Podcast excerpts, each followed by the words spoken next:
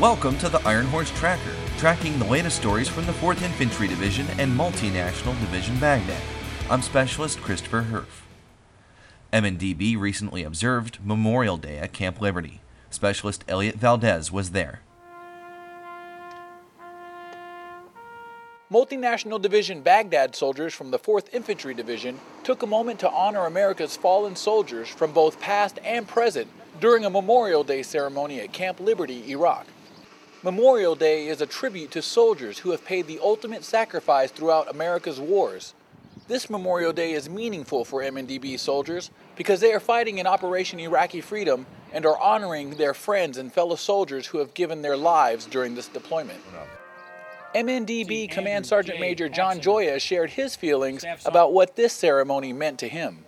This is a culminating event that kind of puts it all together.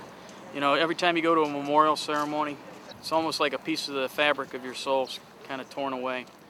And uh, believe it or not, when you come to something like this, it kind of puts it all back together, uh, keeps you focused. Uh, a lot of times we say we'll never forget, uh, we'll always remember, but it's ceremonies like this that, that make you remember.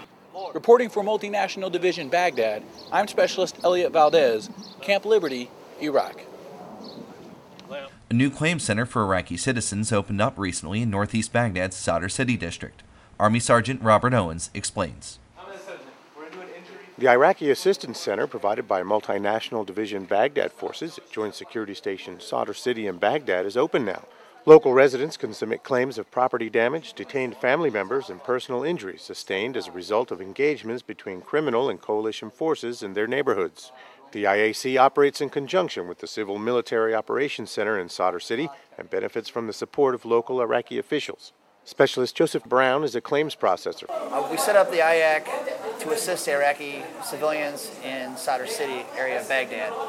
We take their story and their claim. We verify that coalition forces were involved in the incident that they're claiming and investigate it.